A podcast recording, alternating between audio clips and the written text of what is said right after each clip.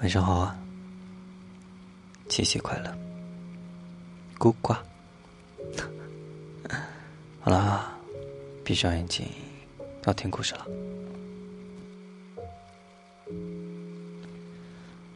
小兔子最近经常做噩梦，整夜整夜的睡不好。小狐狸呢，只好每晚捧着故事书。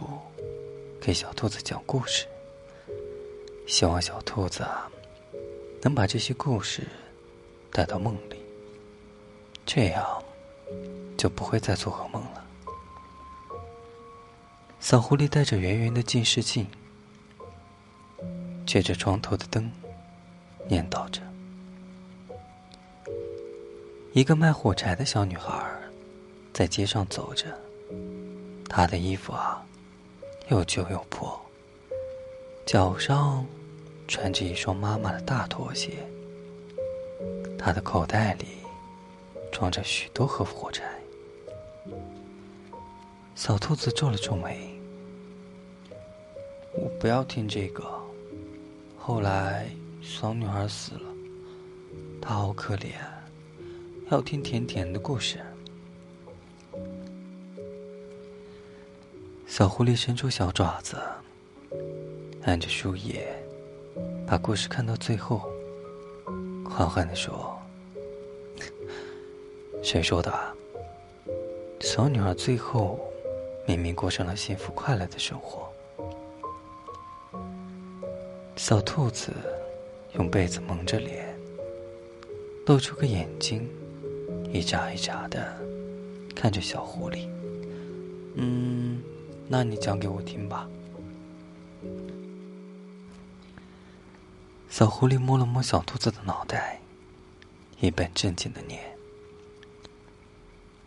小女孩擦亮了一根火柴，小小的火苗在寒冬中格外的暖和，周围的墙壁都被照亮了，变得透明起来。”远处传来独属于圣诞节的歌，然后呢？小兔子眨了眨眼。小女孩借着火柴的亮光，看到了一个白胡子老爷爷。老爷爷啊，脱下红色的斗篷，给小女孩披上。小女孩顿时觉得很暖和。说着，小狐狸伸出爪子，翻了一页。老爷爷对小女孩说：“今天是圣诞节了，你有什么愿望？我可以帮每个小朋友实现愿望。”小女孩想了想：“我可以回到过去吗？那样，我就可以和奶奶一起。”离开这里，奶奶是这个世界上对我最好的人。只要离开了这里，我们就可以自己做些东西卖钱，不用挨饿受冻了。小女孩说着，眼泪噼里啪啦的往下掉。这样，奶奶也就不会那么早离开我了。那小女孩的愿望。实现了吗？小兔子一脸期待着看着小狐狸。别着急啊！小狐狸伸出爪子，拍了拍小兔子，继续说道：“